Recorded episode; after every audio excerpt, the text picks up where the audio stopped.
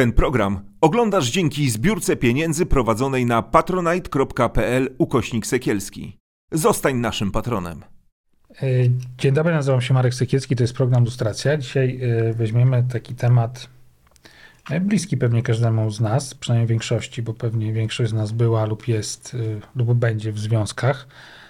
Niedawno wyszła taka książka wydawnictwa Agory, wydana w wydawnictwie Agory Sztuka Bycia Razem ze mną e, dwójka współautorów. Agata Stola i Dawid, Robert Kowalczyk.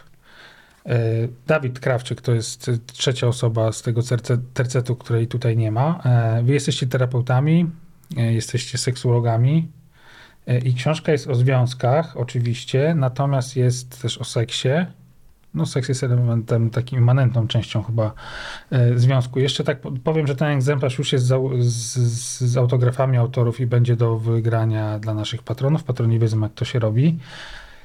E, to może zaczniemy od takiego pytania. E, czy w ogóle waszym zdaniem w XXI wieku człowiek jako jednostka jest stworzona do tego, żeby żyć w długotrwałym, takim, takim trwałym naprawdę związku. Ja myślę, że do zalania ewolucji człowiek jest stworzony do tego, żeby żyć w grupie, e, w tym też w diadzie. E, oczywiście można powiedzieć, współczesność e, skutecznie nas od bycia w związku oddala poprzez nie wiem, media społecznościowe, mnóstwo innych bodźców, które są konkurencyjne dla bycia w relacji, ale to, że przychodzą do nas pary i mają potrzebę naprawy, przyglądnięcia się związkowi, to znaczy, że jest to dla nich wartość i szukają jakiegoś optimum, jakiegoś balansu, żeby jednak dobrze być razem. Dobrze być razem? Co to znaczy dobrze być razem w ogóle? To jest bardzo... to jakoś ubrać w jakąś taką... No, ja jeszcze bym się trochę e, odwołała do tego pierwszego pytania, czyli do tych e, diad. E, bo jak ja patrzę na relacje i na te poszukiwania, czy to w indywidualnych procesach terapeutycznych, czy w terapii par, to jednak e, nie mam takie poczucie, że niezależnie w jakim miejscu jesteśmy, to i tak ta, to pragnienie e, połączenia się z kimś w diadzie jest dominujące.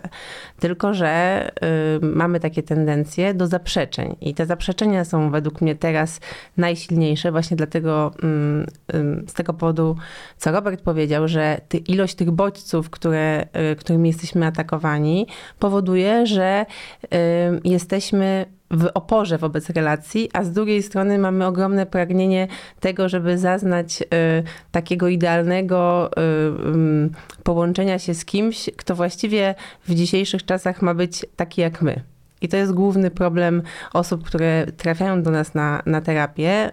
Y, wydaje mi się tak mm, generalnie, jeżeli chodzi o pary, to to, że mm, nie radzimy sobie z różnicami. Nie radzimy sobie z tym, e, żeby zaakceptować, że ktoś jest inny. E, brakuje nam empatii, żeby współodczuwać, dlaczego e, osoba w relacji inaczej coś przeżywa, inaczej rozumie, a czasami po prostu, bo chce też swojej autonomii w relacji. A to jest problem, który się teraz w tych czasach e, gdzieś wydobywa tak na, na, na zewnątrz z tą, z tą akceptacją?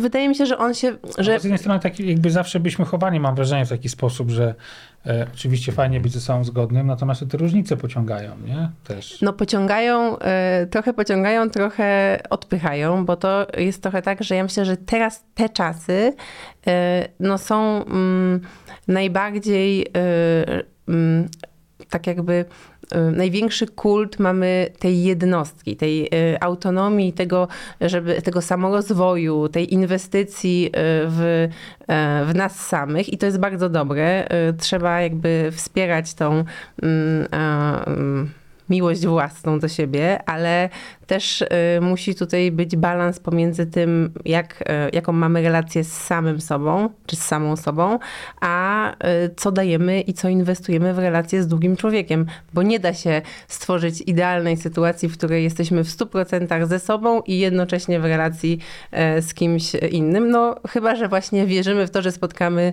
drugą połowę jabłka, czyli osobę, która będzie identyczna jak, jak ja sam, czy sama. Trochę, trochę, trochę mi tu zaleciało takim półpochwałą pochwałą patriarchatu.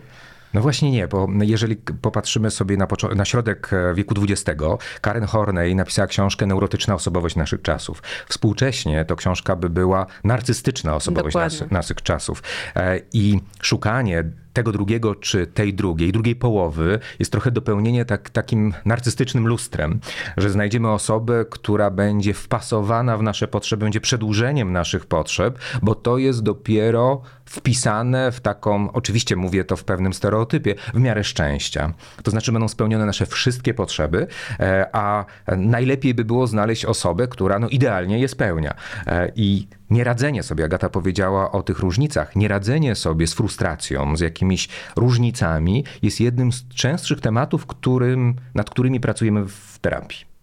Egoizm jest coś takiego, że, że egoizm jest takim znakiem czasów trochę, tak? Że my w tym galopie do takiego bycia właśnie tego samorozwoju i tego zadbania przede wszystkim o ten swój dobrostan No jak sobie e, prześledzimy, ja, balans tak, na pewno jest tak, że jak sobie prześledzimy w ogóle, jak się zmienia, zmieniła narracja na temat egoizmu, tak, zdrowy egoizm, to jest takie modne hasło.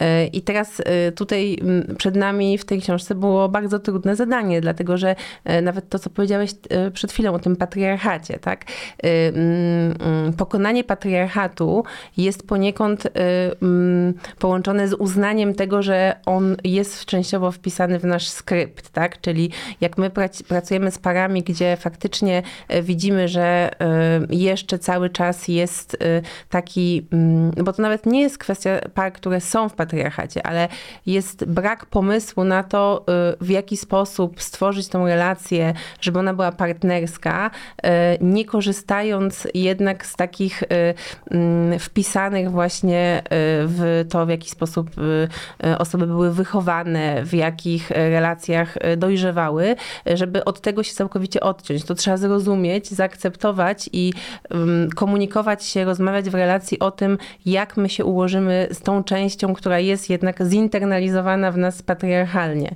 I, i mm, można powiedzieć, że ta akceptacja e, dla różnic jest częścią e, wychodzenia z e, patriarchalnego układu, ale też umiejętność współodczuwania i poświęcenia też się w relacji, nie w poświęcenia siebie, tylko pracy nad tym, żeby ta równowaga pomiędzy tym, co jest jakby dla mnie dobre i przyjemne, była równa z tym, co dla mojej osoby partnerskiej. A nam jest to bardzo trudno w dzisiejszych czasach zrobić, dlatego że tuż za rogiem jest takie przeżycie, że przecież no jak tutaj e, nie wyjdzie, to mogę znaleźć tuż za rogiem e, coś nowego, lepszego i po co mam tracić czas się starać, jeżeli jest tyle innych opcji na, na stole, z których mogę skorzystać. Tym bardziej, że patriarchat oczywiście można tak rozumieć jako, jako relację pomiędzy kobietą a mężczyzną, natomiast generalnie jest to relacja władzy. To nie o to chodzi, żeby teraz stworzyć matriarchat, bo to jest dalej odwrócenie tego modelu, czy obsadzenie po prostu innymi aktorami tego samego układu. Teraz jest e, pracujemy nad pomysłem, jak stworzyć związek, który nie polega na używaniu kogoś, czy tworzenia relacji władca i podległy w jakimkolwiek układzie. E, I ta nowa struktura, która, czy, czy ten nowy pomysł, który się teraz pojawia, e, spotyka się ze starymi schematami i które też w wielu przypadkach były krótką drogą do osiągnięcia bardzo określonych korzyści, czy to w seksie, czy to w, i w relacjach. E, I teraz też pozbycie się tego i zbudowanie nowego e, pomysłu na relacje, e, no w tym momencie się jakby cały czas dyskutujemy, jaki to ma być pomysł. Natomiast tej władzy nie da się odrzucić. Ta władza jest zbyt y, stymulująca, ona zbyt jakby wpływa na namiętność, na pożądanie. To jest coś, co w relacji zawsze będzie i, ta, i to operowanie władzą i siłą, ono jest bardzo istotne dla konstrukcji relacji. Tylko chodzi o to, że my uczymy y, osoby, z którymi pracujemy, tego, że to jest konwencja, że można tą konwencją e, zarządzić, można się nią bawić i jeżeli wiemy, że e, są różne rywalizacje w naszej relacji, że na jakichś płaszczyznach rywalizujemy, na jednej przegrywamy, na drugiej wygrywamy i mamy tego świadomość, to to już jest jakby ogromny, e, no to jest jakby już taki, można powiedzieć, game changer relacji. No biznes sobie trochę z tym poradził, bo e, zmienia tą narrację o władzy na, na narrację o liderstwie. E, I to, że ktoś jest liderem w związku, to nie oznacza, że e, ma e, uzurpować sobie, czy, czy ma ten właśnie tron, na, z którego może rządzić. No, no całe takie pojęcie partnerstwa też jest y, zbudowane na, na odrzuceniu w pewien sposób tego patriarchatu. Natomiast w tej książce też podajecie przykłady swoich pacjentów. e, którzy mimo, że mają takie, są, są światopoglądowo bardzo otwarci, tacy można by powiedzieć li- liberalno-lewicowi bardziej niż konserwatywni i mają absolutnie przekonania e, o tym, że związek to jest partnerstwo i jest absolutna równowaga, no to e, przez te skrypty, które gdzieś tam głęboko są kulturowo zakorzenione, oni tkwią czasem w takich schematach, które te związki później wyniszczają. Nie? No ale to jest właśnie znowu, to jest pewien skrypt. I teraz pytanie, czy stosujemy go bezwiednie, czy jednak mamy świadomość używania tego skryptu? Jakby tutaj dam przykład e, z seksualności, z seksu. E, To, że jest para, która na przykład lubi klapsy, e, to nie oznacza, że każdy klaps będzie wyrazem przemocy. To jest kwestia, na ile umówią się w tej relacji, na ile dane działanie będzie no właśnie jakimś elementem jakiejś konwencji, a na, a na ile będzie używane właśnie w formie przemocy. Bo klaps może być przemocą, ale też może być elementem rozkoszy czy podgrzania gry miłosnej. Porozmawiamy trochę teraz może o tych takich najbardziej patologicznych em, sytuacjach, mechanizmach, e, które w związkach występują w kontekście seksualnym. Bo one też mają takie podłoże, często właśnie kulturowe. Na pewno jest tak, że do naszego instytutu, do nas na terapię par, no przychodzą głównie osoby jakby z trudnościami y, w obszarze seksualności. W związku z tym my zawsze zaczynamy od tej seksualności. To jest dla nas taka pierwsza informacja trochę o dynamice w relacji. Dopiero potem, no bo też y, nie będę ukrywać, że zaczyna się od trudności z seksem, a potem się okazuje, że jednak relacyjnie to jest wszystko do... y, do Seks jest czę- najczę- najczęściej problemy z seksem to są problemy, które skrywają coś, co głębiej. Tak, dlatego że to nawiązuje, dokładnie, to trochę nawiązuje do tego, o czym mówiliśmy od początku. Właściwie w sumie ciekawie się ta rozmowa potoczyła a propos władzy, tak? I tego, że e, seks jest bardzo mm, dobrym obszarem do zobaczenia tego właśnie, jak się układa układ, jak się układa ta relacja władzy e, i, i jak kto tutaj decyduje o pewnych rzeczach. No i my mamy w sumie, tak jak patrzę na ostatnie, y, ostatnie pół roku, no to większość osób, które przyszły do nas, no to przyszły z tym deficytem, tak? Czyli relacja, gdzie tego seksu jest za mało, albo go nie ma wcale i, mm, i jest trochę tak, że y, Oczywiście zawsze musimy pójść na początku y, po mm, opinie i diagnozy medyczne, czy nie ma jakichś przeciwwskazań y, takich właśnie natury medycznej, y, że tego seksu nie ma. Ale w większości przypadków to jednak jest kwestia tego, że coś się w tym seksie rozgrywa. Mówiliśmy o relacji władzy i załóżmy, że przychodzi jedna osoba i mówi, że tego seksu nie ma, druga mówi, że ma potrzebę e, tego seksu, a jedna mówi, że na przykład tej potrzeby nie ma. I teraz pytanie, kto w tym związku, jakie ma korzyści z, z obsadzenia się w takiej roli? E, Najczęściej rządzi e, seksem, czy rządzi e, ta osoba, która pozwala na ten seks albo nie, to znaczy ta, która ma z reguły niższy popęd, bo ona a nie ta, która ma wyższy, co się może wydawać na pierwszy rzut oka. I teraz pytanie, to może właśnie być też narzędzie wpływu na partnera bądź partnerkę, na, narzędzie Stereotypowo się patrzy, w, w tej roli się obsadza kobiety. Te, które Stereotypowo tak, ale to bardzo różnie wygląda teraz. E, I też e, właśnie czerpanie seksu jako, spo, jako pewien sposób tresury partnera bądź partnerki, na przykład nagradzanie czy karanie z seksem, co w, w naszym odczuciu, przynajmniej w perspektywie par, które prowadzimy, jest dość typowe, czyli na przykład coś się przyjemnego zdarzyło, będzie seks wieczorem, a jak się coś nieprzyjemnego, to nie będzie tego seksu. Czyli to pokazuje, że to nagradzanie i karanie to taka trochę, ten seks jest narzędziem tresury.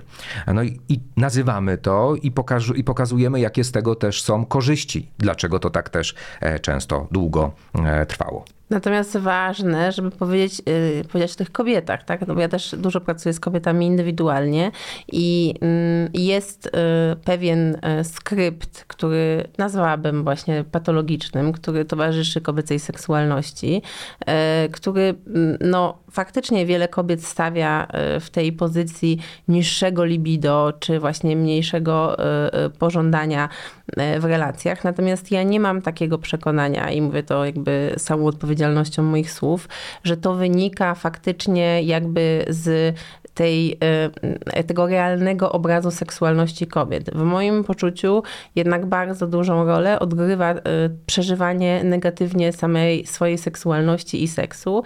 I jak y, pytam kobiety o ich fantazje, o ich w ogóle mm, relacje ze swoją seksualnością, relacje z masturbacją, to jest to jednak jakiś taki dosyć spójny przekaz y, ogromnej niewiedzy y, i dystansu wobec swojej seksualności, który wynika właśnie y, tutaj znów wracamy z takiego patriarchalnego sposobu wychowywania dziewczynek i kobiet i niestety nie zmienia się tak to szybko. Kiedy pracuję z bardzo młodymi dziewczynami, jeszcze na przykład licealistkami czy studentkami, to one wciąż wynoszą ze swoich domów, ze swojego najbliższego otoczenia takie, y, takie po prostu obciążenia, że mają się szanować, że mają być skromne, że mają trzymać razem nogi, y, że y, jak dziewczyna się nie szanuje, to ona w przyszłości nie znajdzie sobie porządnego faceta. Więc to jest coś takiego, co mm, te kobiety są trochę przemielone przez tą maszynkę właśnie takiego komunikatu, że ta, ten, ta, ten ich popęd, e, ta ich seksualność jest zagrażająca. W związku z tym, potem jak się pojawia relacja, w której jest e, miłość, bezpieczeństwo, w której jest jeszcze e, na przykład e, rodzina, czyli dzieci, to faktycznie e, ten seks nie pasuje. On po prostu y, spada, dlatego że no, on się kojarzy raczej z czymś y, ryzykownym, czasem nawet można powiedzieć jakimś y, brudnym, nieczystym. No bo tak jeszcze jak dodamy do tego aspekt religii, która też tutaj jakby dodaje swoje, swój ciężar, no to bardzo trudno jest kobiecie w ogóle dotknąć w taki pozytywny sposób swojej seksualności. Tak Patriarchat trochę też. wygląda, że Mhm. tak kobiety są chowane w takim, takim poczuciu winy po prostu, nie? No tak, Absolutnie. ale też e, patriarchat krzywdzi mężczyzn, bo wymusza na nich pewien rodzaj performance'u seksualnego. E, To znaczy jakby przeżycie, że zawsze ma być aktywny, zawsze ma być gotowy, ża- zawsze ma stanąć na wysokości z- zadania. Konar ma płonąć, jak zawsze mówię pewnie ogniem olimpijskim, bo to jest ta miara też e, męskości. E, Trochę odcinają Zawsze musi zadowo- zadowolić kobietę. tak, i w ogóle jej orgazm świadczy o nim, bo jeżeli tego nie zrobi, to oznacza, że nie staną na wysokości zadania. Więc jest bardzo dużo też presji e, przy bardzo częstym odcięciu od takiego elementu przyjemnościowego. Ma po prostu w określony sposób się zachować, bo to jest miara, e, miara tego sukcesu w seksie. Ale faceci też mają wbite takie, y, też jakoś kulturowo, nie? Czy nie wiem, czy religijnie, może bardziej to, to pewnie zawsze kwestia indywidualna, takie, y, bo jest jakieś taka, takie rozdwojenie w tym kontekście te- odbierania, wy to nazywacie syndrom Madonny i ladacznicy, Mhm. chyba to się mówi w stosunku Tak. kobiety na, na, na mężczyzny, a, a, a znaczy mężczyzn na kobiety, a odwrotnie, wy tu użyliście takiego zgrabnego porównania Rysiu z klanu i James, James Bond, chyba, tak, nie? tak. To znaczy tak. To się bierze w ogóle takie, że z jednej strony chcemy mieć tego partnera czy partnerkę po prostu pełnej, pe, pełnej gorąc, gorącą osobę z ogniem w oczach. No bo pytanie w naszej w kulturze, łóżku. Tak. Tak, jak jest w naszej kulturze obsadzone pewne role. My jest, żyjemy w kulturze matki Polki, matki, prawda, nad grobem powstańca, matki heroski. Natomiast e, mało w tej matce jest takiego elementu, z- czy kobiecości związanej z seksualnością. Popatrzmy na inne kraje, prawda? Jak my mamy trochę taki martyrologiczny, w ogóle taki ciekawy wątek, bo e, dzisiaj przeglądałem badania dotyczące e, najczęściej wyszukiwanych e, haseł w pornografii e, i w Polsce numerem jeden są MILF mamuśki. Czyli jesteśmy w ogóle liderem na świecie pokazywania. Tak, właśnie jeżeli chodzi o, jest tam oczywiście pewien e, bardzo określony skrypt wyszukań, najczęściej to jest seks e, lesbijski, właśnie e, seks dotyczący młodych osób, no i, i właśnie MILF i my jesteśmy jedynką na świecie. Ale popatrzmy na ten syndrom Madony i Ladacznicy, czy Rysia z Kanu i James Bonda, takiego bardziej współczesne. To są też takie trochę bardziej coś, ktoś z fantazji i ktoś do domu. To znaczy, no James Bond nie może być, nie może być obiektem, z, który, z którym się stworzy relację i zamieszka w domu, bo go nigdy nie ma. Natomiast pociągający poprzez swoją przygodę, tą swoją hegemoniczną męskość, która jest bardzo często połączona też e, z, z rozwiniętą czy bogatą seksualnością.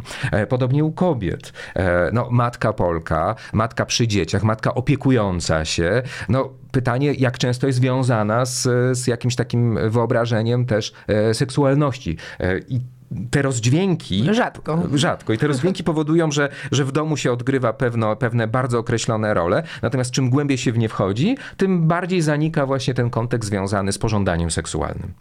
Ale to tak jest właśnie, to jest niestety y, y, takie bardzo syndemiczne, że tutaj te czynniki na siebie oddziałują i one jeszcze się potęgują, bo znowu y, też o tym mm, trochę rozmawiamy w książce, ale nawet jak słuchamy mm, takich kawałków młodego, młodego pokolenia rapu polskiego, tak? gdzie można byłoby powiedzieć, że to są już naprawdę ludzie, którzy się wychowali w innej rzeczywistości, a tam ja jestem trochę od, można powiedzieć, od tego uzależniona, bo mm, w tych tekstach jest bardzo dużo takich właśnie mm, patriarchalnych wciąż jakichś naleciałości i mnie to zastanawia. Jest to dla mnie badawczo jakby temat do, do eksplorowania, że ci y, niespełna 20-letni, 20-letni raperzy wciąż jakby dzielą te kobiety, te dziewczyny, swoje koleżanki na te właśnie, które są porządne i są te takie, które e, są e, pożądane. E, pożądane, ale też takie właśnie, które jakoś są dyskredytowane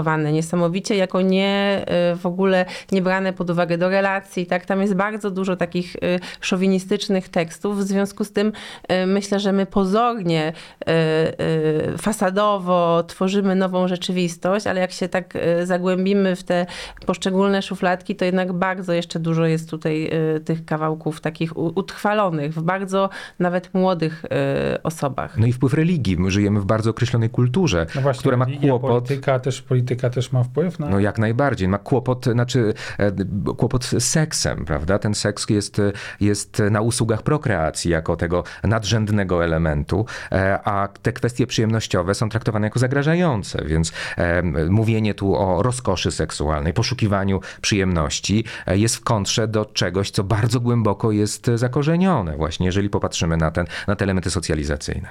Właśnie, a to nic nie, nie, nie daje, na przykład jeśli chodzi o Kościół, E, czy też polityka, bo rozumiem, że ta bardziej konserwatywna polityka tutaj ma ten taki negatywny wpływ. To, to, to te liczne skandale seksualne, no nie trzeba dzisiaj wiele od siebie dać, żeby mhm. otworzyć, wystarczy każdy portal i nie wiem, setki przykładów księży, którzy mają dzieci, wchodzą w jeszcze inne Mm,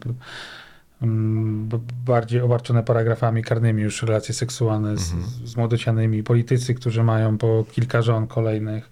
To nie wpływa też na odbiór z, z takiego szarego człowieka, że, że to wszystko jest jednak to, co jest narzucane, to jest jednak nieprawda, że to jest kłamstwo, jakaś iluzja taka? No tak, ale iluzja, którą można łatwo dyscyplinować. No, e, to Foucault pisał, że, że jakby, jakby wzięcie, rządzenie seksem to jest rządzenie też społeczeństwem, czyli reglamentowanie tego seksu.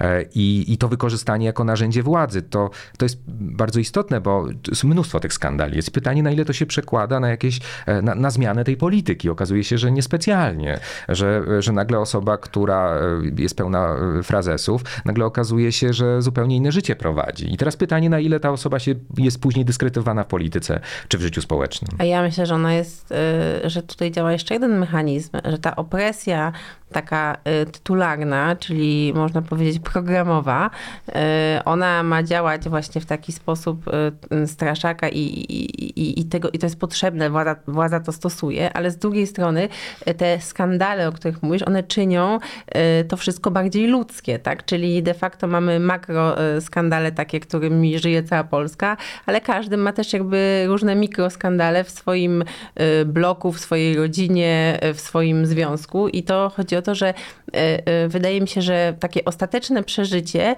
jest jednak na plus, na zasadzie, że skoro on tak ma, skoro tam, nie wiem, ktoś, kogo uważam za e, jakiegoś swojego no nie wiem, przedstawiciela czy, czy, czy idola, też ma problemy w związku i na przykład też, nie wiem, zdradził żonę i ja też zdradziłem, to, że to czyni jakby ten, to co ja zrobiłem jakoś łatwiejsze do usprawiedliwienia i do zaakceptowania. Tym bardziej, że, że to jest też pokazanie pewnego ideału.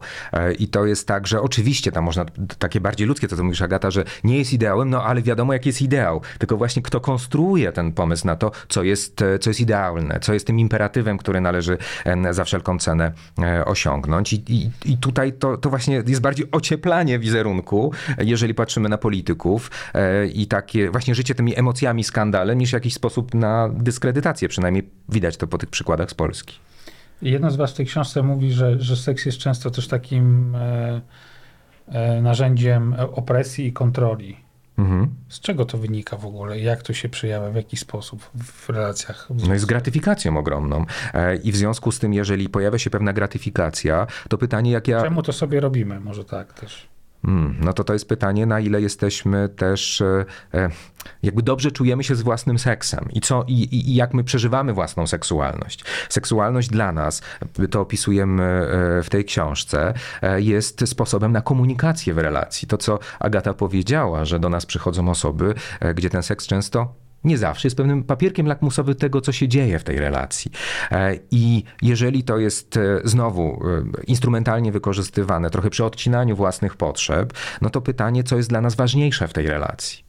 Natomiast y, często nazywa się seks też jedną z walut y, relacyjnych i jak sobie tak pomyślisz na przykład o tym, ile jest y, różnego rodzaju przemocy ekonomicznej w związkach, tak? Jak bardzo to, że ktoś więcej zarabia albo jest jedną osobą w relacji, która zarabia, jak to ustawia relacje. No to można byłoby powiedzieć, że, y, mm, że jeżeli spojrzymy faktycznie przez chwilę na tą seksualność, mimo że to oczywiście nie jest y, korzystne dla relacji, ale, ale tak się dzieje, więc bądźmy tutaj przy realności.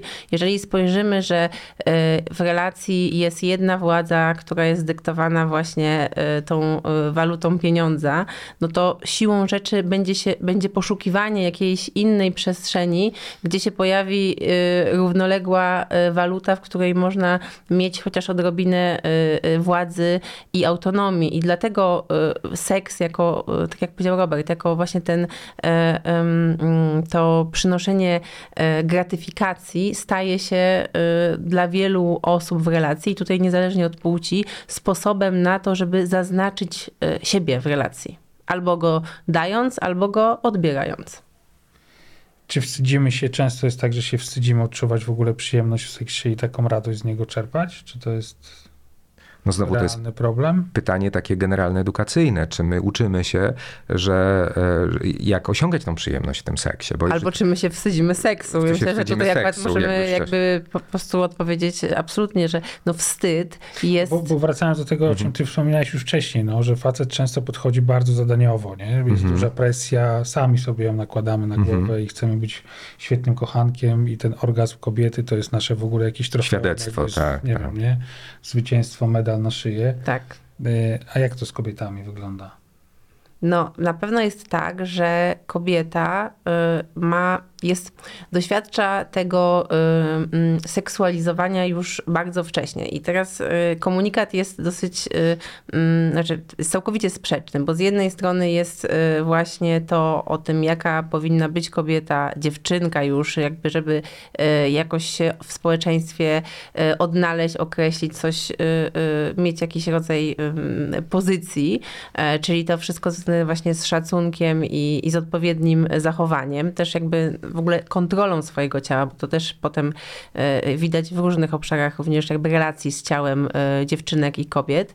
Natomiast z drugiej strony e, poznaje świat, gdzie ciało kobiece jest, y, że tak powiem, używane na wszystkie sposoby, tak? I teraz y, to ym, prowadzi do sytuacji, kiedy z jednej strony młoda kobieta chce w tym seksie spełnić y, tą fantazję o wspaniałej kochance, która będzie właśnie zaangażowana, która będzie gdzieś mm, widziała siebie trochę już tyła tej gazety, ale, ale jak pamiętam pojawił się, pojawił się w Polsce Kosmopolitan i on jakby tak bardzo mocno akcentował to, że e, tą walkę o orgazm, że kobieta powinna walczyć o swój orgazm, że powinna być taka zaangażowana w seksie. No wszystko okej, tylko że my jakby w ogóle nie byliśmy przygotowanym społeczeństwem na taką, e, na takie zasady, dlatego że jeżeli nie mamy edukacji seksualnej, nie mamy w ogóle jakiejś wiedzy na temat swojej seksualności, no to, no to tutaj y, spowodowało to bardzo dużo frustracji, no bo, y, no bo mm, w tym seksie y, niby wszystkie y, te mm, elementy zostały zrealizowane i te kobiety faktycznie w tym seksie zaczęły przejmować inicjatywę, ale to się nie przekładało też na satysfakcję, na to jakby jak one się czuły w, mm, w tym seksie. Nie chcę też generali- generalizować, bo mówimy o tej grupie kobiet, które z, na przykład właśnie z satysfakcją czy z pożądaniem e, mają trudności, ale na pewno jest tak, że e, z jednej strony jest ogromna presja na to, jak we wszystkich obszarach życia, żeby właśnie spełnić tą fantazję o tej idealnej kochance, a z drugiej strony jest y, mm, no właśnie frustracja związana z brakiem satysfakcji i, i przyjemności w tym seksie. Tym bardziej, że to jest często pokazywane, że ten seks jest ważny tylko dla jednej płci, z reguły dla mężczyzn. A do kobiet, e, patrząc z perspektywy takiego katalogu mitów i stereotypów, e, jest mówione, że na przykład mężczyznę w związku trzyma się seksem. Czyli to jest znowu, że to jest taka odpowiedzialność, że ten Jest nawet takie określenie, które no cały czas jest mocno wbite, nie? że kobieta daje mężczyźnie. Tak. Tak. Dokładnie. E, I to też ustawia, ustawia rolę. A, a spróbujmy sobie to odwrócić i zmienić, zmienić dialog. I e, pamiętam parę, która właśnie próbowała pobawić się konwencją. I, e, I oczywiście tu mężczyzna mówił do kobiety, żeby no, mówię to w cudzysłowie, dała i tak samo ona mówiła, żeby on też dał co innego i nagle to było wybicie z roli, że było tak to e, jakby przeformułujące, że było aż zagrażające w tym momencie, jak silnie jesteśmy jednak w tych, w tych autostradach, prawda, jak ma być, prawda, że ten na poziomie deklaracji, to co Agata powiedziała, e, jakby chłoniemy to wszystko, no bo mamy dużo też nowej wiedzy, tylko w momencie kryzysu, w momencie jakiegoś dużego napięcia, w momencie silnych emocji wpadamy w stare kolejny. Tak, też myślę, że jest jeszcze jeden wątek taki związany z równouprawnieniem i emancypacją kobiet i na przykład tym, że kobiety zaczą- zaczynają więcej zarabiać i na przykład bardzo się rozwijają zawodowo i one też e, zaczynają, e, to są też często e, osoby, które, które przychodzą do, do nas, do instytutu, że są też stygmatyzowane z tego powodu, tak, że na przykład właśnie są nieatrakcyjne, że nie, nie, są, nie są pociągające i ja na przykład bardzo dużo odpowiadam na, Ale nie są pociągające co, Dla dla, swoich- dla mężczyzn w ogóle, czy dla, dla, partnerów? swoich partnerów. Znaczy, że a propos odmawiania właśnie tego seksu, że e, ja e, dostaję dużo listów, e, wiadomości od kobiet, które opowiadają właśnie o tym, że partner odmawia, że one właściwie są no, bardzo zaangażowane, inicjują ten seks i często potrafią słyszeć od swoich partnerów, że są niewyżyte, że powinny iść właśnie do e, seksuologa czy seksuolożki, żeby sobie coś z tym e, e, swoim popędem zrobić, bo, no bo są właśnie mm, mm, zbyt, zbyt aktywne i zbyt an- angażujące się w ten seks. A tu najczęściej, jak ja te historie poznaję bardziej, jeżeli już się spotykam e, z tymi kobietami, to najczęściej właśnie jest to jakiś rodzaj też rywalizacji i tego, że, że ten seks, e, mężczyźni tego seksu też odmawiają na przykład dlatego, że e, m, obawiają się o swoją erekcję w związku z tym, że na przykład ta pozycja kobiety w relacji zaczęła być zagrażająca, tak jakoś e, właśnie i tu znowu działa ten negatywny skrypt e, patriarchalny, że tutaj e, m, e, d- wpływ na, na męską erekcję będzie miało to, czy ta partnerka faktycznie e, jest, no nie wiem, uległa i, i w domu zajmuje się dziećmi, czy na przykład robi karierę i jest, nie wiem, dyrektorką. Tak, i tutaj też ja słyszę od mężczyzn, bo ja głównie w terapii e, do mnie przychodzą mężczyźni do terapii indywidualnej, że na przykład e, partnerka stała się zbyt męska. To znaczy wzięła cechy z tego katalogu męskiego i przez to staje się mniej atrakcyjna, bo w jakiś sposób wykolejają się role.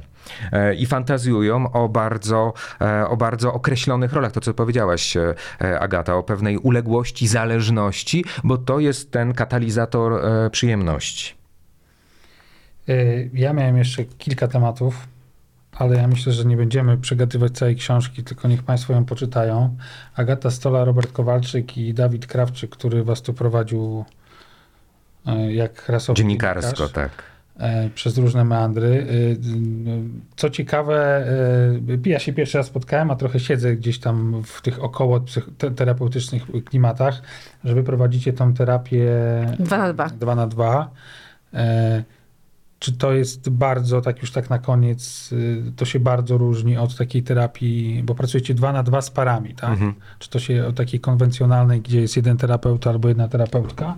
E, Znaczy, na pewno się różni. Atmosfera e, jest trochę inna takiej terapii, dlatego że e, występuje więcej dynamiki i tych interakcji na różnych płaszczyznach emocjonalnych jest więcej. To, co jest ważne, to my z Robertem pracujemy w też dwóch różnych nurtach, tak? Czyli pracujemy zarówno, ja pracuję psychodynamicznie, Robert pracuje poznawczo-behawioralnie, co powoduje, że my patrzymy na tą parę, która do nas przychodzi na, na dwóch jakby różnych płaszczyznach, na tym, co jest jakby widoczne w zachowaniach, w, w tym, co jest komunikowane, ale też jakby to, co się wytwarza y, w takiej bardziej podświadomej części, y, y, tak bardziej analitycznie.